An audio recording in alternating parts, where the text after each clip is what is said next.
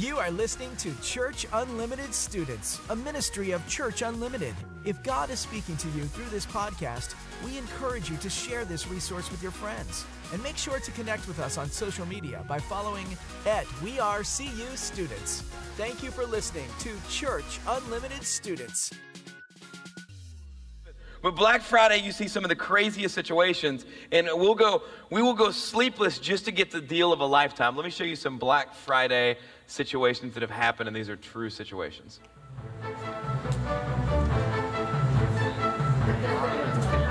This gonna be enough cards? Maybe.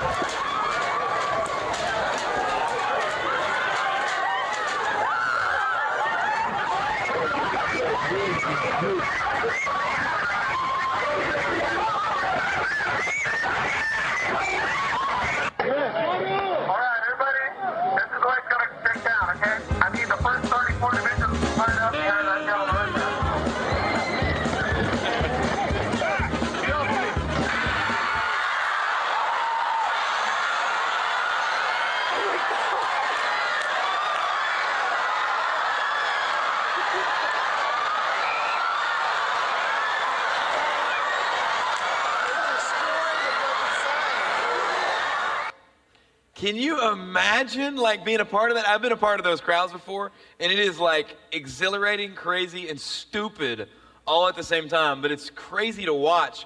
What if? All right, just imagine with me for just a second. I like doing what ifs. What if y'all were that excited to get into stu- services on Wednesday night? You are. Like two people are like, yeah, I am. And the rest are like, you ended my nine square game. I wanted to clock you. Like, I it, understand that happens, but listen, I know, yes, I understand, Chase. Uh, but at the same time, listen, like, we get super excited about things that are sometimes important, but maybe not as important as the main thing. And like, if we got that passionate and brought our friends around that much, like, it would be crazy. All right, how many of y'all go to Caffey Middle School? You guys are some sick little freaks. Here's why. Here's why. There's a. So how you, I saw you today. How many of y'all were there today when I saw y'all today? Handing out freeze pops. Well, all of y'all saw me because I saw most of y'all there. All right. So I'm handing out some freeze pops after school, and I felt like it was Black Friday, and I had like the 50-inch TV for a dollar. These kids were attacking me. I saw these young people like, and so Deacon's with me, my little son. You see my redhead son? He's about yay tall, big curly hair. Um, so he's with me, and he has like a big long strand of eight. And I, he, I look away for a second. He's holding it. I'm getting ready to cut the tops off. And as I'm cutting it, people would stick their hand out and grab one and almost cut like all kinds of people's hands. I'm like, I'll cut your finger off, bro. Um, but so Deacon's holding the big like eight pack, and he's holding it there for me to cut it. And I look away and look back, and it's gone. I'm like, Deacon, did you eat it? And he's like, this hand came out of nowhere.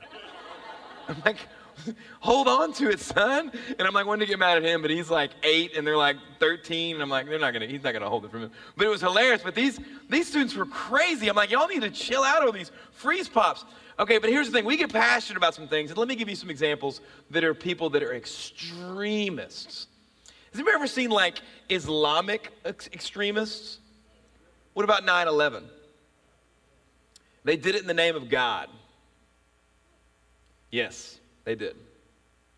What about car bombers that we hear about almost daily in London and, and Uganda and all kinds of different places?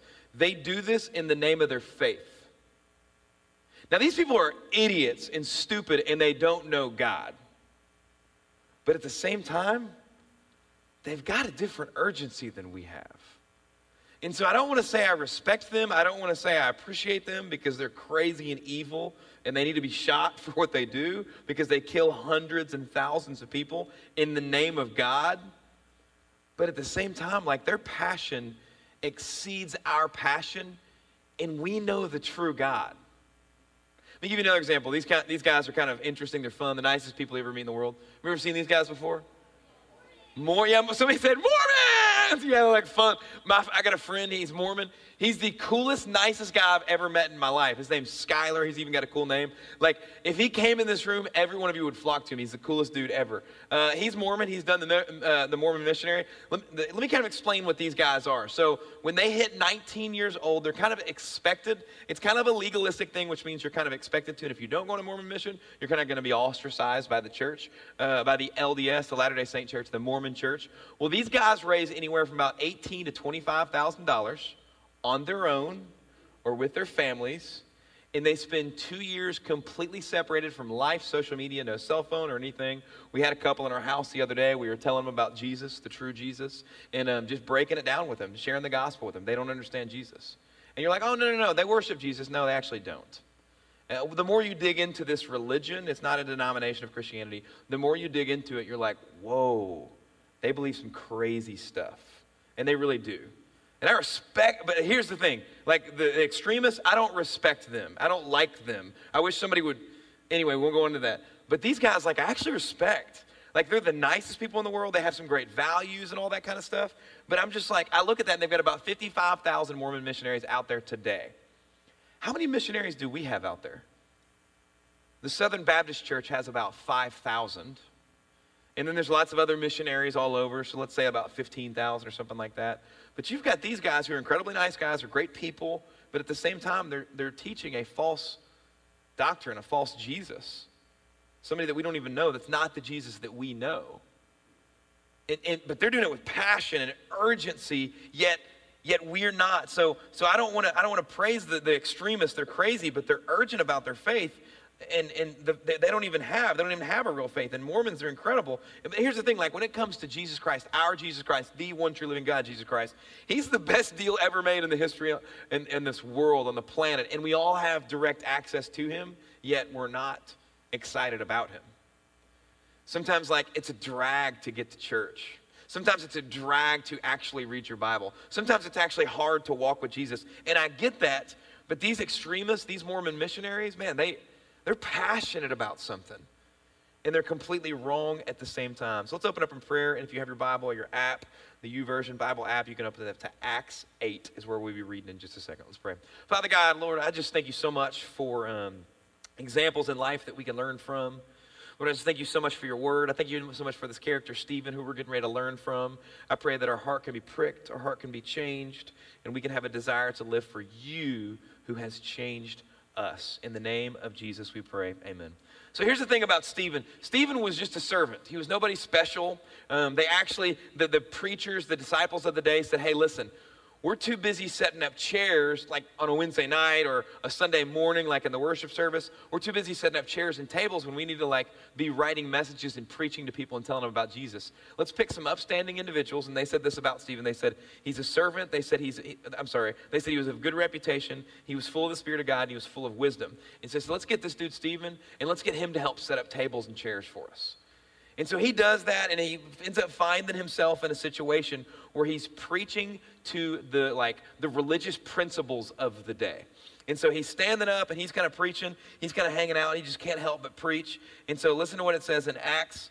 Can't even read which verse this is. Acts 6, 8 through something. It's up on the screen. I can't read it on my thing. Um, Acts 6, 9 through 10 says this. But one day, some men from the synagogue of freed slaves, as it was called, called to debate him, started to debate him.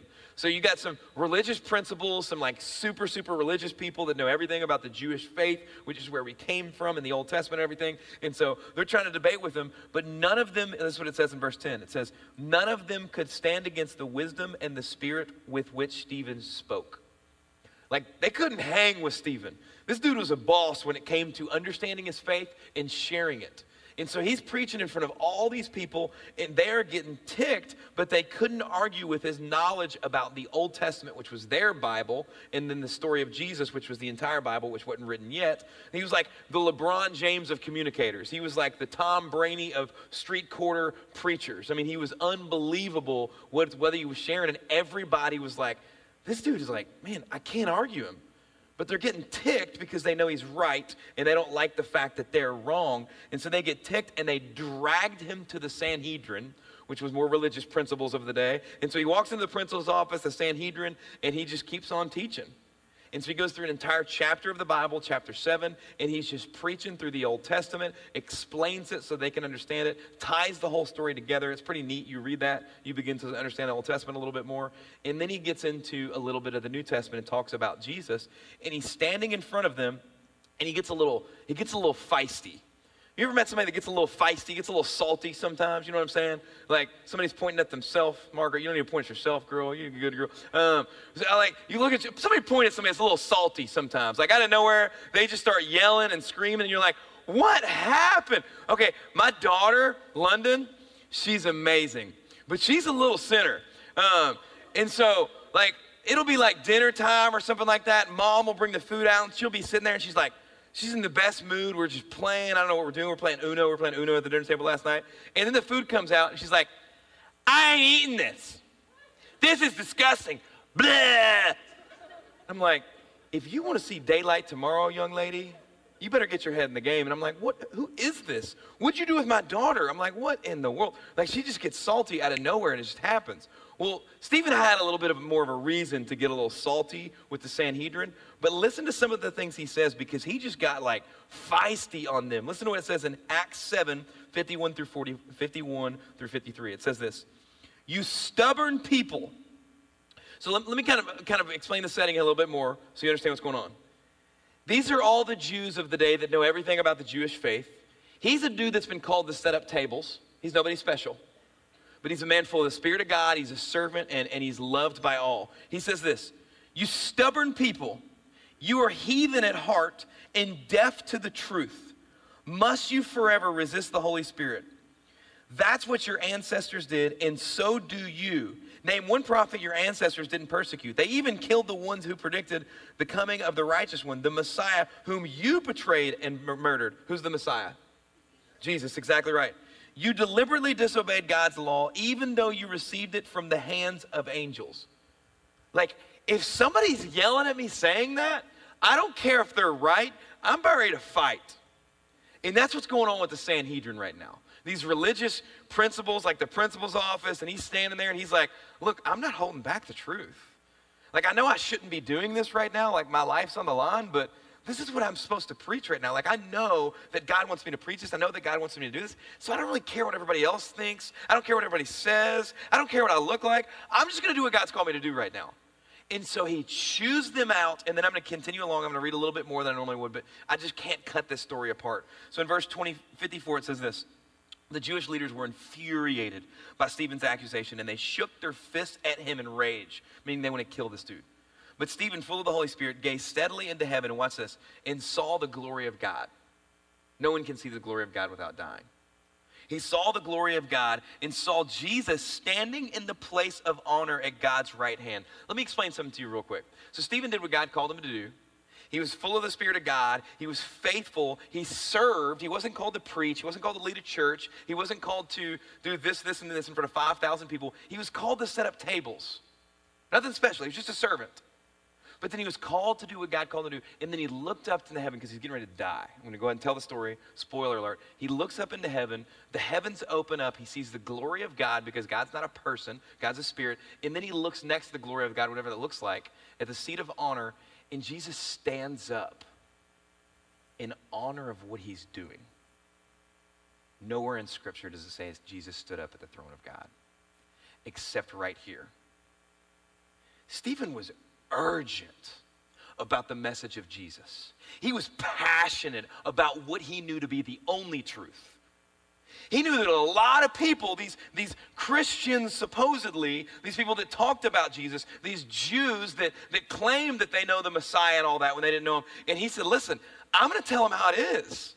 And this is what God's called me to do. And Jesus stands up at the right hand of God in, in approval of his life. Let me finish the story. Look, I see, this is what he says. He says, and he told them, Look. And so he kind of forgets what he's doing for a moment. It's probably like an out of body experience, I guess you could say. Look, I see the heavens opened and the Son of Man standing in place of honor at God's right hand. Then they put their hands over their ears and began shouting. Because they knew what he was saying was right and they couldn't take it. So they put their hands over there and they're like, No, I don't hear you, I don't hear you, because they don't want to hear anymore. They're done. They're like, No, whatever. And then listen to what they do. It's crazy. They rushed at him, dragged him out of the city. Who else was dragged out of the city? Does anybody know? Jesus was. Dragged out of the city and began to stone him. His accusers took off their coats and laid them at the feet of a young man named Saul, soon to be Paul, which is a missionary. Saul was first a murderer. Don't say God can't use you. Saul was probably the biggest terrorist in the Bible, and God ended up using him to write 13 of the New Testament books. And they shouted, they stoned him. Stephen prayed, Lord Jesus, receive my spirit. Then listen to what he says after this. Somebody's murdering him. Listen to what he says. He fell to his knees, shouting, Lord, don't charge them with this sin. And with that, he died. Stephen was committed. Till death does he part. Like he was committed. He was urgent for the message of Jesus. He was urgent for his relationship with Christ. And he knew beyond the shadow of a doubt that what he believed was really real. There was like no question about it. And so, like, a lot of times people question the New Testament and question the Bible and all that kind of stuff. Here's one reason I don't question the Bible because all the people that wrote it, they died for it. They disappeared when Jesus was dying. A lot of them did. But then when he came back to life, they were like, oh, crap. This was real. What the heck was I doing? I don't know what they were thinking. I'm just kind of filling, in the, filling in the blank. But then they were like, all right, this is it. We're committed to this. And Jesus spent about 40 days with them.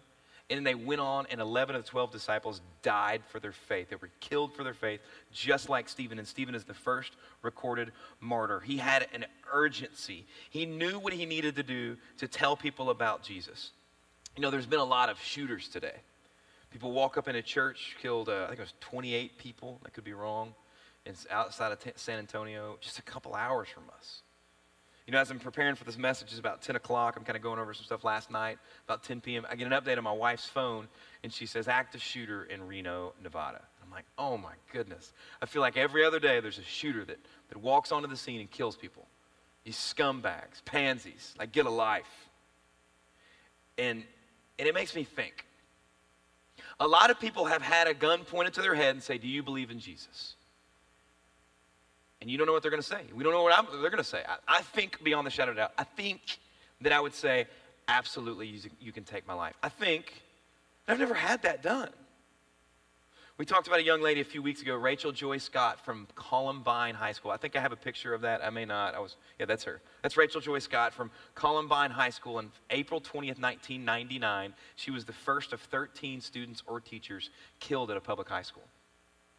She's eating lunch outside with a friend. The shooters walk out of their car. There's a movie called I Am Not Ashamed. It's her, her life story, pretty much. You should go see it. You should watch it. It's probably Netflix or something. Walks up to her, shoots her three times. A couple minutes go by. I think they go shoot her friend, maybe walk inside, come back out. Grab her by her hair, and this is a true account. It's been proven. People saw it, whatever. Grabbed her by her hair because they knew that she was a Christian because she preached Jesus frequently in her classroom and she believed that she could have a huge effect for the name of Jesus. And I'm going to tell some of her journal entries here in a minute. Grabbed her by her hair and said, I want to get this right. And they said this to her. They said, uh, where is it? They, they grabbed her by her head and said, um, shot three times. And before the final shot, the killer grabbed her by her hair and said, Do you still believe in God? And she said, You know I do. So she's the first one that was killed of 13 some crazy things like prophetical crazy things that she did in her journal preparing for this incident. It's like god knew that i mean god obviously knew it was going to happen but it's like she knew it was going to happen. It was crazy. These are some of the things that she said in her journal the previous year. She said this this will be my last year. These are different journal entries. She said i just want to be used by god this is what she said to others even though she's writing it in her own journal this is a 17 year old girl she said, Go after God, whatever it takes, do it. Don't give an excuse. I'm just a teenager. It doesn't work that way. God wants to know you now. She says that, and I guess she knew that her, her journal would be publicly proclaimed throughout the entire world. She did a project before death, and she said, I will give my life for him, or to him, one of the two. Then she says this This will be my last year, Lord. I have gotten what I can. I don't really know what that means. And then she says, Thank you. It's a 17 year old girl, public high school, Colorado, April 20th, 1999. Yeah, it's a long time ago, but it still happens. And there's been a lot of shootings. There's a shooting in a school a couple months ago or a couple weeks ago in California. And she stood up for Jesus. She would have said, No, I don't believe in God, he still would have killed her. Nothing would have changed. But what if somebody comes in here, pulls out a gun, he says, if you say you believe in Jesus, you're going to die. If you say you don't believe in Jesus, you're going to walk home. What are we going to say? What am I going to say? What are you going to say? Because Rachel, Rachel Joy Scott, her, her story is proclaimed to millions of people all over the world. When she was 13 years old, she, she pulled her dresser out from behind, leaning up against her wall, drew her handprint, and then on her handprint, she said, These hands will touch millions of lives. She had no idea. She died at 17 years old, and her hands, her story, has touched millions of lives. What are we going to do if that happens? Like, if, if he's worth dying for, then I'm sure he's worth living for. And, and if he's worth living for, as many of us say, because we say we're Christians and we want to be faithful and be disciples of Jesus, then I'm sure he's worth dying for. But are we willing to die for the name of Jesus? Are we? And we can't really answer that question, but at the same time, you got to think about it. You know, we're urgent about the most unurgent of things today. Stephen understood that, that something he was saying and something that he was doing was the most important thing in the entire world. Nothing was as urgent as that. She understood, and her friend Cassie Bernall was another Christian at the time that got killed. They understood that, that what she was doing by, by being a light in her school at Columbine High School and, and saying her last words, You know I do. Like it was never a question for her. She used to say to her friends, it's crazy, her friends were giving a testimony of this. Her friends would frequently say, You know, I'm going to die for my faith. And they said, No, shut up. Quit saying that. And they kind of laugh at her and she'd say, No, it's okay. Like, it's a good thing. It's an awesome thing. And they'd be like, Oh my goodness, quit. That's like morbid. But she was committed to Christ no matter what happened. She understood something as early as a 13 year old. She had a chance to make an impact today because she knew she wasn't guaranteed tomorrow. Even at 17. She knew she had to make an impact today because she wasn't guaranteed tomorrow. And none of us are either. How many of us are going to wake up in the morning and go to school, go to work, wherever we're going to go? Probably most of us, probably all of us. But at the same time, we're not guaranteed that. That's why we should live every day as, as if it's our last day. But a lot of times we're so concerned about the things that don't matter. What kind of urgency do you have for the things of Christ? What kind of urgency do you have for your friends that don't know Jesus? Do you have an urgency to know and share Christ with anyone and everyone around you? So you might ask the question, okay, so how do I develop an urgency? First of all, you need to develop your walks with Christ. You guys have heard that acronym before. Read the Word daily, attend church weekly, live right, um, keep inviting your friends, serve regularly. You've heard that before. It's there, that's right there, right, right there. I encourage you just with the first one. That's a great place to start. We say that pretty much every week almost. Read the Word daily. I tell you what, that's going to help you develop your walks with Christ because you're going to learn more about God by reading the Word daily. And second thing is, quit being ashamed of Jesus. I remember when I was in college, a long time ago, about 45 to 65 years ago. Um, just joking, I'm not that old. Uh, y'all can't laugh. You're just, it's a serious moment. It's hard to laugh. I'm, I'm not 70 years old, for those of y'all thinking. Uh, thank you. Thank you for that, Joel. Uh, but I remember when I was in college, it was about 15, 16, 17 years ago, um, I was very ashamed of Christ. I, I, would, people would ask me, hey man, why don't you drink? Why don't you have sex? I'd say I'm a Christian. And I would frequently say that, but then when it say, hey man, tell me what you believe, I'd be like, oh, I mean, I believe in Jesus. And I, I, I would be afraid to talk about it. I was ashamed of Jesus. I was all about the moral aspect of my faith, not drinking, not having sex, not doing drugs, all that kind of stuff. So I looked like a Christian, but when it came to talking about my faith, I was just ashamed.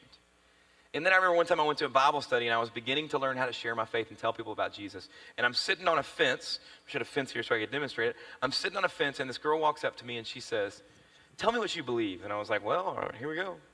And so I just start rattling off the gospel and explaining to her what I've been studying over and over and over. So I know how to communicate it. Just haven't done it much because I've been so ashamed. Then a friend walks up, and another friend walks up and says, Tell me what you're talking about. And before I notice, there's about 15 people sitting there listening to me. And I'm outside of a fraternity house while people are getting plastered drunk.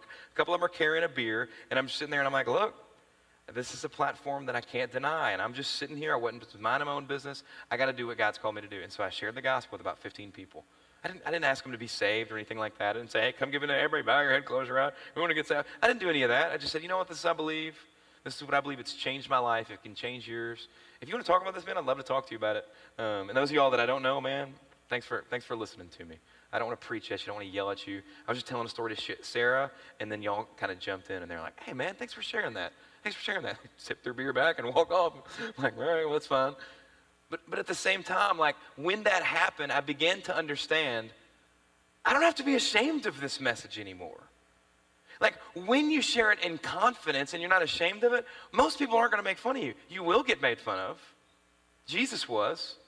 And so, therefore, you will too. But most of the time, when you share it in confidence and you just communicate who you are and you just talk about it with openness, guess what? People, a lot of times, aren't going to make fun of you. Sometimes they will, like I said, but a lot of times they're just going to go, hey, dude, he's just him being him. That's pretty cool. And they're going to mind their own business. Sometimes you might get made fun of. Oh, well, guess what? Jesus was killed for his faith, for his story. Many other disciples were, many uh, hundreds and thousands of other Christians were. But when I did that, I, I developed my walks with Jesus. I began to read the word daily. I was attending church weekly. I was beginning to live right. I started inviting my friends. I was beginning to serve regularly. I wasn't doing all these things. But then, as I began to talk about it, I, I stopped being ashamed of the gospel, and everything changed. If we don't develop an urgency for the gospel and for our relationship with Christ, you know who will? The extremists. And they're the ones crying out in the name of God. And then guess what? People are coming to know their God, which isn't God at all, in droves. One of the fastest growing religions today is Islam. They don't know Jesus at all. And Jesus says in the Bible, I'm the way, the truth, and life. No one can come to the Father except through me. So therefore, they're not going to go to heaven according to Jesus, which we believe. And people are coming to know them in droves because they're urgent about what they believe. When are we going to get urgent, students? Everybody bow your heads and open your hearts for just a minute. We're about to finish up.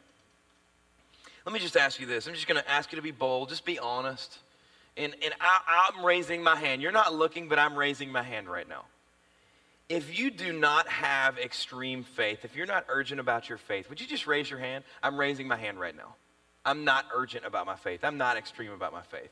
If you don't have your hand raised, that means you're extreme in your faith. Thank you for being honest. Some of you are, some of you are like, okay, well, now I understand. I get it. Okay, put your hand down. I appreciate the honesty. Thank you for that. Let me just ask you this. If you don't have a relationship with Christ, and, and you'd like to know more about that, you're just intrigued. I'm not even saying, hey, this is the time you're going to give your life to Christ. If, if you just, if you don't have a relationship with Christ and you're curious about what that means, can I just ask you to raise your hand in the similar fashion you did just a second ago? You don't have a relationship with Christ, but you're interested in maybe having a conversation about it. Awesome. Thank you so much, ladies. See you in the back. Thanks so much. Appreciate that. Anybody else? Got you, dude. Thanks, man. Okay. Here's what I, I got you. Thanks, man. Appreciate it. It's about five or six of y'all, seven, eight, something like that. Here's what I want you to do. I'm going to explain a little bit to you right now, but then after this, I want you to do something different than we normally do. We're getting ready to go to life groups for a few minutes, just for like 15 minutes or something like that. Uh, but when we go to life groups, I want you to tell your life group leader, just say, hey, you know what? I, I want to know more about Jesus. Some of y'all are in my life group. It's awesome. I'd love to talk to you about it. And just say, hey, I want to know more about Jesus. And, and life group leaders, I'd encourage you this start out your life group by telling your story when you came to know Christ. Just, hey, you know what? When I was seven years old, when I was 14, when I was 50, I don't know. Just tell your story. And then if that's you, you said, you raised your hand, you said, man, I want to know more about knowing, about a relationship with Christ. Talk to that leader about it. Because it says in the Bible, it says that Christ stepped out of heaven and stepped onto this earth. He lived a perfect life. He died a murderer's death. He died the death that we deserved. He lived a life that we couldn't live to die the death that we deserve. And when you understand you're a sinner, because here's the thing every one of us has sinned, and every one of us has deserved, to be honest with you, I deserve hell. And I'm the first one in this room. Some of the things that, thought, that I've thought, that I've said, that I've acted out, some of the things that I did when I was younger, I deserve hell for the things that I've done. And it says that even a lie, every one of us deserve to spend eternity in a real place called hell. And so it says in the Bible that even if you sin the minorest of sins, we deserve to spend eternity separated from God. And when you understand you're a sinner and realize there's nothing you can do because you can't be good enough, we cannot be. But then you say, you know what? I want to surrender my life to Christ. You can have a relationship with Jesus, you can have a home in heaven, and your life can be brand new. And so those five to seven of y'all that raised your hand, if you want that relationship, just talk to talk to your leader. Just say, hey, can, we- can we maybe, I don't want to talk to you face to face if I'm to be honest. Can we just text about this? Can we just carry on a conversation? Because I'm just curious about what you have to say. And some of y'all might say, man, I don't even believe in God, but I'm just curious because we want to talk to you about it. Let's pray. Father God, we thank you so much for your grace. We thank you so much for your might, for your hand. Um, Lord, I just ask you in the name of Jesus Christ, those five to seven students, they've raised their hand that said, I'm, I'm just interested in this. I'm intrigued by all of this. That they'll start a conversation with those life group volunteers. And those volunteers, Lord, I just pray that you lay it on their heart that they need to talk to a student. And it point, put someone in their, in their mind and their eyes and their heart. And the entire time that, that short lesson's going on, that they'll just, they'll just, they can't help but be drawn to them. And after they'll walk up to him and give him the boldness, just like you gave Stephen, to just walk up to him and go, hey, were you one of those seven that raised their hand? Lord, I just pray that every single one of those seven, eight, I don't know how many students that raise their hand will talk to one of our adults and just be bold and just ask the question What's it going to hurt? And Lord, I pray if there's any more that just hearing the story of Jesus and hearing the story of Rachel Joy Scott and hearing the story of Stephen, they're just, their heart's drawn to you and they desire to have a relationship with you. Lord, I, I just pray if there's anyone, if there's anyone else, if there's anyone else that you'll just prick their heart to be drawn to you tonight. In Jesus' name I pray.